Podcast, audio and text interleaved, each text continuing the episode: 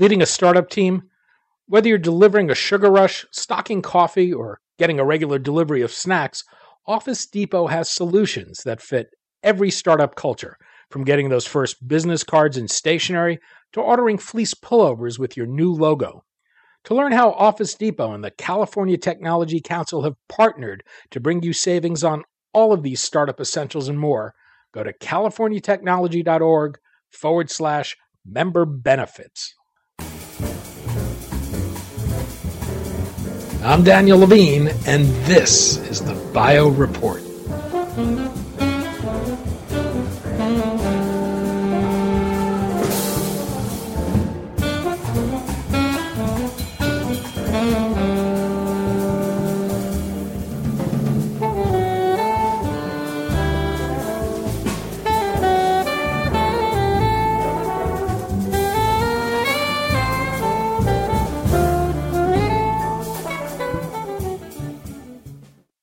Following the election of Donald Trump as President of the United States, investors bid up biopharmaceutical stocks.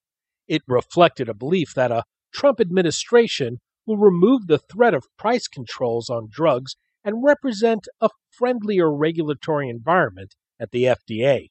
We spoke to Amy Brown, senior reporter and author of the EP Vantage 2017 preview, about what's in store for the biopharmaceutical sector in the year ahead, what to look for, and why it may turn out to be a big year for M&A activity.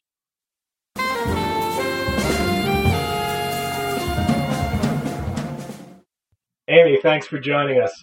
Thanks very much for talking to us. We're going to talk about the new EP Vantage Report 2017 preview, the outlook for the biopharmaceutical sector in the year ahead, and what issues may be shaping investors' perceptions about the industry.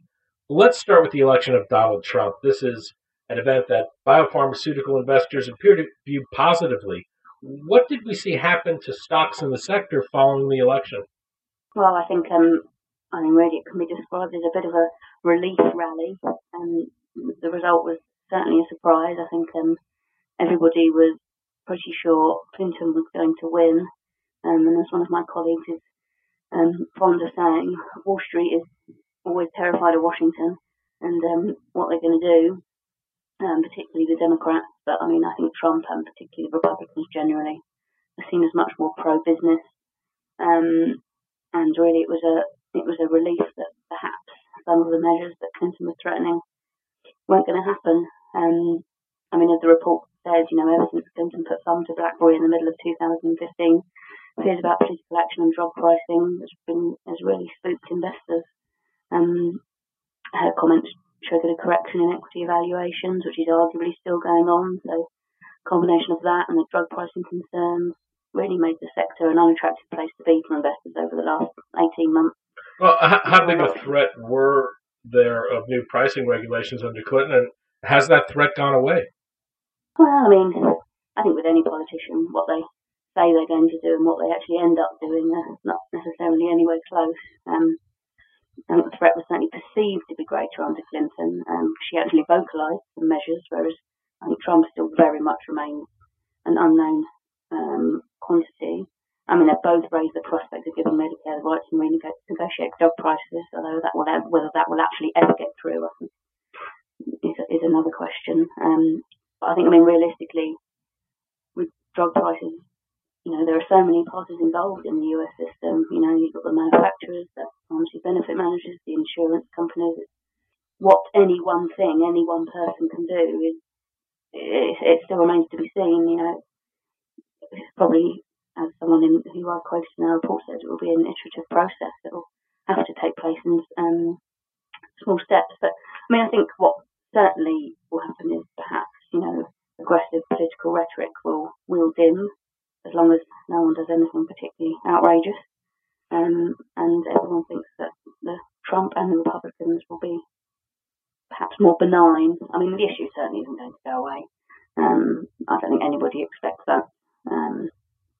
Oh, th- there's been some discussion that a, a, lead contender to head the USA, U.S. Food and Drug Administration under Trump would dramatically want to change the path to a drug getting to market by establishing only safety and dropping the requirement to demonstrate efficacy. Uh, yesterday, we heard that Scott Gottlieb uh, is a, a, lead contender. Even if we don't see anything radical, what's the Trump FDA likely to mean for this industry? Well, I think um, that's probably another reason the stocks went up. I think you know he talked a lot about shaking up the FDA, and I think both of the contenders you mentioned, Jim O'Neill and Scott Gottlieb, have both advocated, you know, faster drug approvals, and both talked about, you know, regulations as hindering innovation. Um, so I think there's a lot of expectation that the, the FDA will, perhaps the, at least the, the tenure, its, um, its approach to drug approvals will become faster, or, and I think there will be a lot of political pressure for it to do that. Um, I mean, again, that, I'm sure there's a lot of people at the FDA who don't want that. So the extent to which things will get faster, again, remains to be seen. Um, but uh, yeah, I mean, maybe we'll see a loosening of regulations. I mean, I don't think anyone will could advocate a less of a focus on safety. I mean, everyone still remembers. Um, but you know, maybe a more focus on accelerated approvals. I think that's certainly something that Scott Gottlieb talked about. That was certainly time with the Cures Act that um, has just been passed. Um, overall, hard to say until we know the final candidate, but I mean, it, it does seem likely that there will be a shift in tone at the FDA over the next few years, and I bet investors again are assuming it's going to be a, an industry-friendly tilt. Well, another bet investors may be making here is that a Trump administration may create a U.S. tax repatriation holiday. What's the likelihood of that, and what could the impact be on M&A activity in the sector? I mean, again, this is something that was um, talked about by Trump, and I think another reason for investors coming back into the sector. Um, uh, you know, the action will probably be widely supported by the Republicans again, perhaps not so much by the Democrats. And last time we had a tax repatriation, you had a tax repatriation holiday, I think there was restrictions on what the money could be spent on. So companies were prohibited from using it uh, for executive compensation or stock buybacks. Um, although in the event, I think much of it actually went that way. Um, so yeah, people are expecting some um, rise in domestic acquisitions should this happen. Um, and it's also interesting to see a lot of the companies with the biggest kind of offshore cash piles have the biggest desire or indeed need to buy. I mean, you've got um, Gilead is supposed to have 16 billion offshore, about 60% of its total assets. Um, and uh, Lilly now going quite uh, after their Alzheimer's blow up. They've got seven billion offshore. Um, so we could see um, people looking inside. I mean, I think it's interesting to see that the Johnson Johnson approach to Actelion has happened now. I mean, Johnson Johnson, by our calculations, own they hold almost all of their cash offshore. Um, they've got about 38 billion, but yet they've gone after a European target. You know, maybe they don't see a repatriation holiday happening, um, or at least not for some time although they don't, don't see any US targets they like. Um, but I think the other thing to remember with this is that, you know, these big companies, they're still able to raise a lot of money. They can still pretty much buy what they want, repatriation holiday or no. I mean, we saw Sanofi selling negative interest bonds this year. You know, people are paying to lend the money. I mean, arguably all this offshore cash isn't actually holding anything back, but uh, yeah, we'll definitely be watching that one. So while Sanofi may be able to get negative interest bonds. Smaller companies are, are not looking at, at a finance landscape that's as encouraging. What's the outlook for venture capital investment and IPO activity in 2017?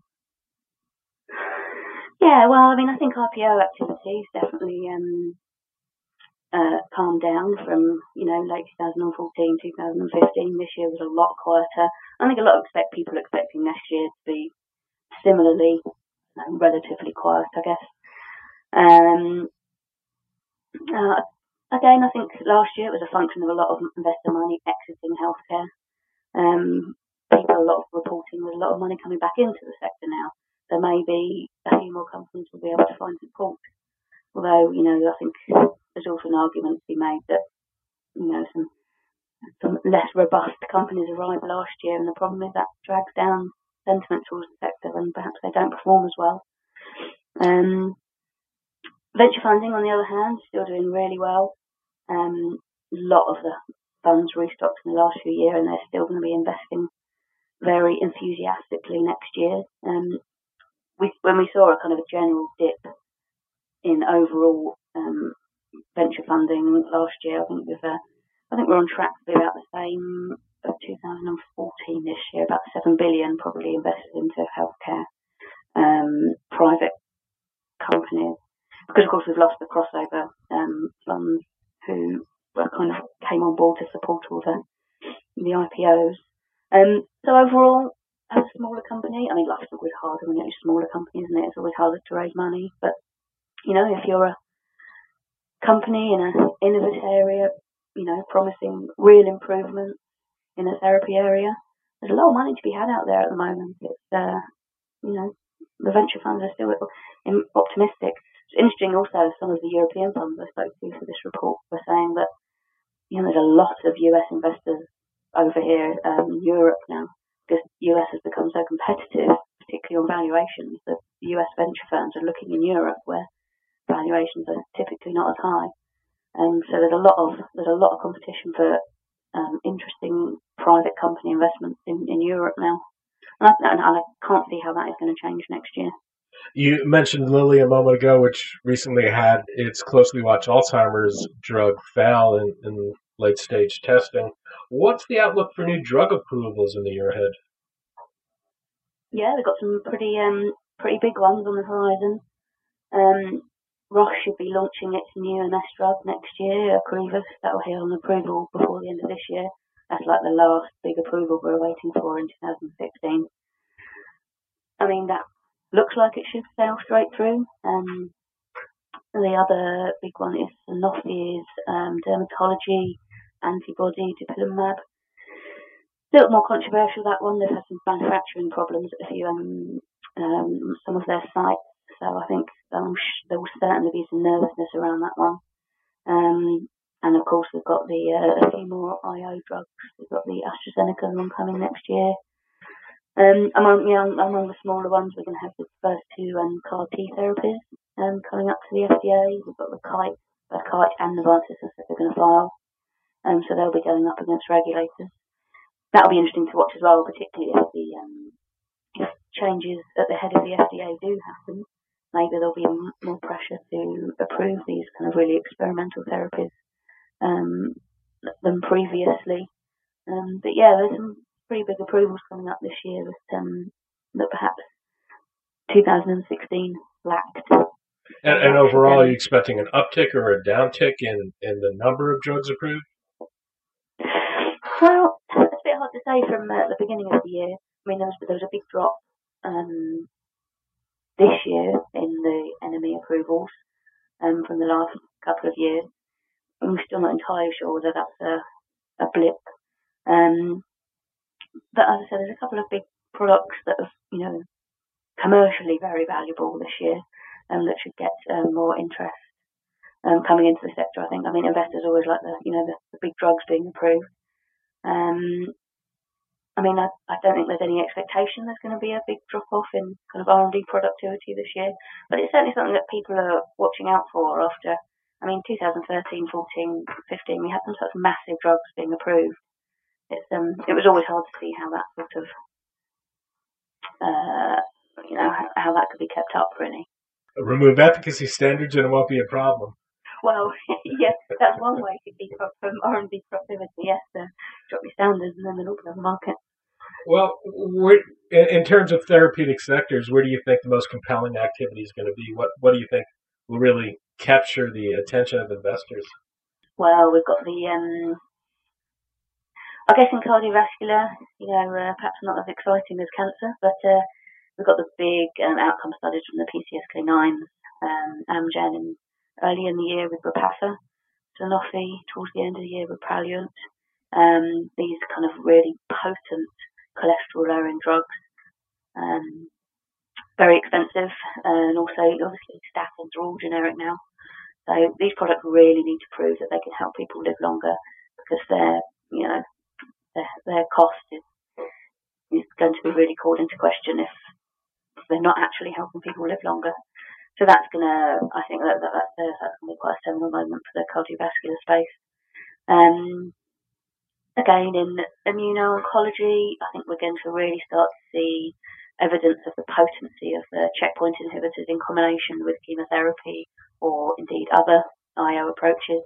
Um, we've got AstraZeneca, we've got some lung data from them in the first quarter, and um, Bristol and Merck have got a lot of data coming up. I think I think we still really need to see the potential of these new IO drugs in combination because I think a lot of people think that is obviously where the potential is. We don't really know what these combining these agents can do, both on efficacy and safety. Um, so I think that's going to be very closely watched. And also, again, you mentioned the CAR T therapies. They really, uh, we really need more kind of like duration of response in these areas. Um, outside of cancer, we've got NASH.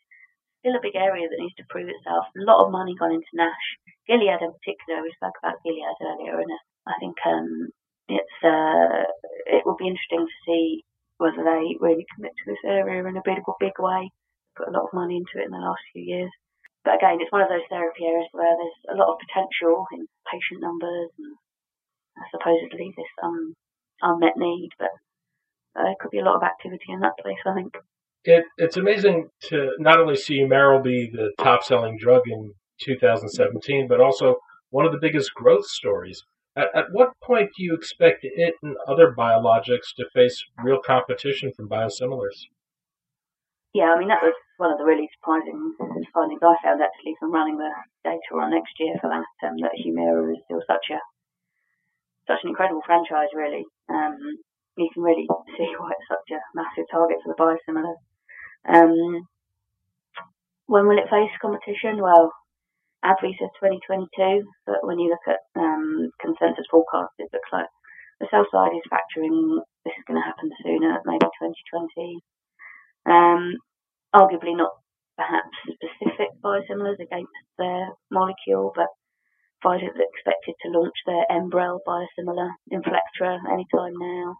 Um, so, you know, AbbVie's going to really have to start defending its position in the anti-TNF world. They've enjoyed huge, very strong formulary positioning. Um, the question is whether they're going to have to start cutting their price to keep that, you know, even before direct pressure. Um, I think we've got, Evaluate's got forecasts of about 500 million for Inflectra in 2022 for Pfizer. I mean, that's obviously nothing compared to Humira, um, but those forecasts are like to be conservative. Um, so, I mean, I think the anti-TNF space is going to see a lot of pressure in the next couple of years.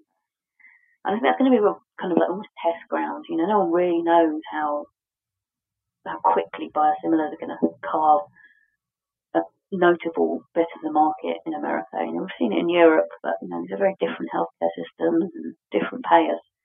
Um, so it will be very interesting to see how, firstly, how the branded companies move to defend their brands, I don't think you can underestimate that either. Um, but also how how much the biosimilar makers are prepared to discount to uh, to grab that share. Um, but beyond that, 2018, I think is when we're going to really see the biosimilar threat mounting, particularly for the cancer antibodies like Herceptin. Um, we still very much need to see how the approval and launch process goes in the US. Um, but you know, if Europe's anything to go by, there's certainly demand for the biosimilars. What about generics? What what major drugs are facing competition from generics in 2017? Yeah, the small molecule space is not as uh, perhaps not as exciting as the biosimilar space now. Um, I think we've got Viagra finally going off um, next year after years of managing to extend the patent. Um, but yeah, nothing, and Cialis as well, similar drug. Nothing major on the small molecule front really. Um, this year we saw we saw Crestor go, we saw some big small molecules. But I think um, 2017 it's going to be when the um, biosimilars really are going to be uh, are going to be the focus of the erosion of the big brands. You, you mentioned Gilead earlier. There, there's been a bigger alignment in the, the top 20 drug companies. Gilead has helped knock companies like AstraZeneca and BMS and, and Lilly off the list. But you expect Gilead's revenues to decline in the near term and say it'll need to look to acquisitions to build its revenue. What do you see happening there? Yeah, well, I mentioned they've um, been uh, they've been really building up on NASH, which is definitely one to watch for them. Um, but I mean, really, the Gilead have been desperately trying to be something more than an anti-infective for years. But they've, they've tried cardiovascular, they've tried cancer.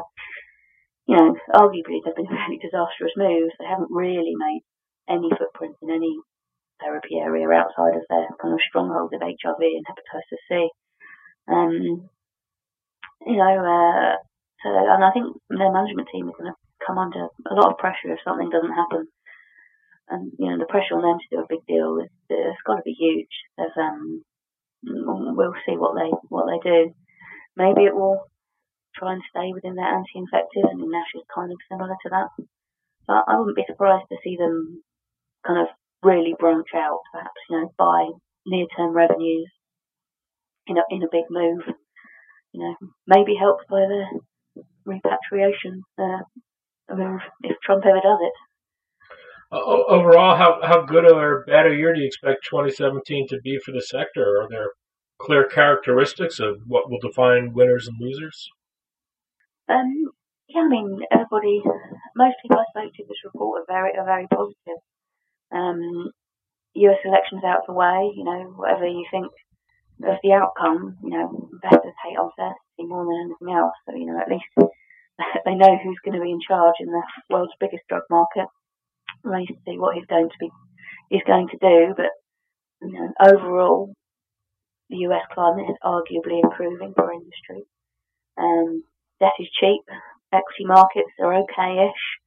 Um, you know, unless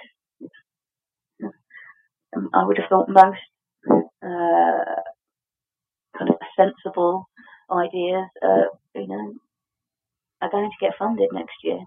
Um, and you also have to remember, you know, pharma, big biotech, even some of the mid, mid-sized companies are still desperate to buy. Um, you know, they need to keep restocking their pipelines.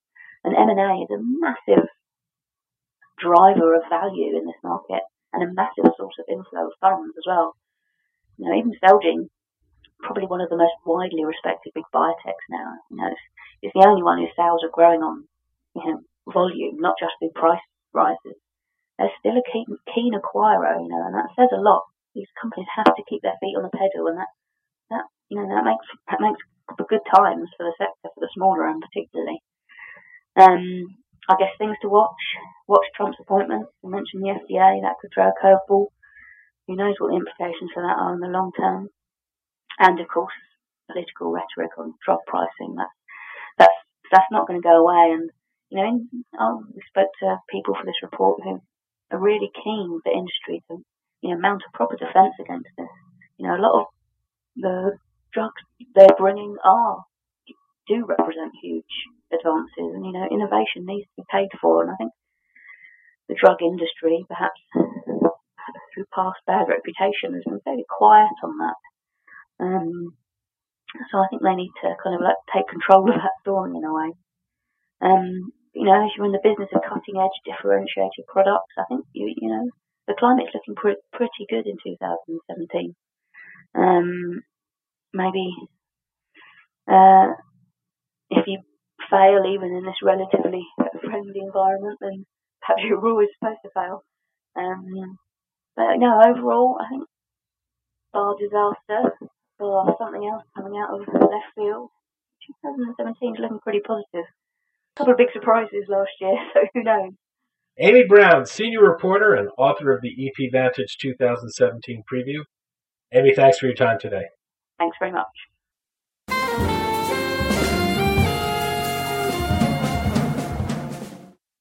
Thanks for listening. The Bio Report is a production of the Levine Media Group. To automatically download this podcast each week, subscribe to our RSS feed or through iTunes or other podcast manager. To join our mailing list, go to levinemediagroup.com. We'd love to hear from you. If you want to drop us a line or are interested in sponsoring this podcast, send email to danny at levinemediagroup.com. Special thanks to Jonah Levine, who composed our theme music, and the Jonah Levine Collective, which performs it.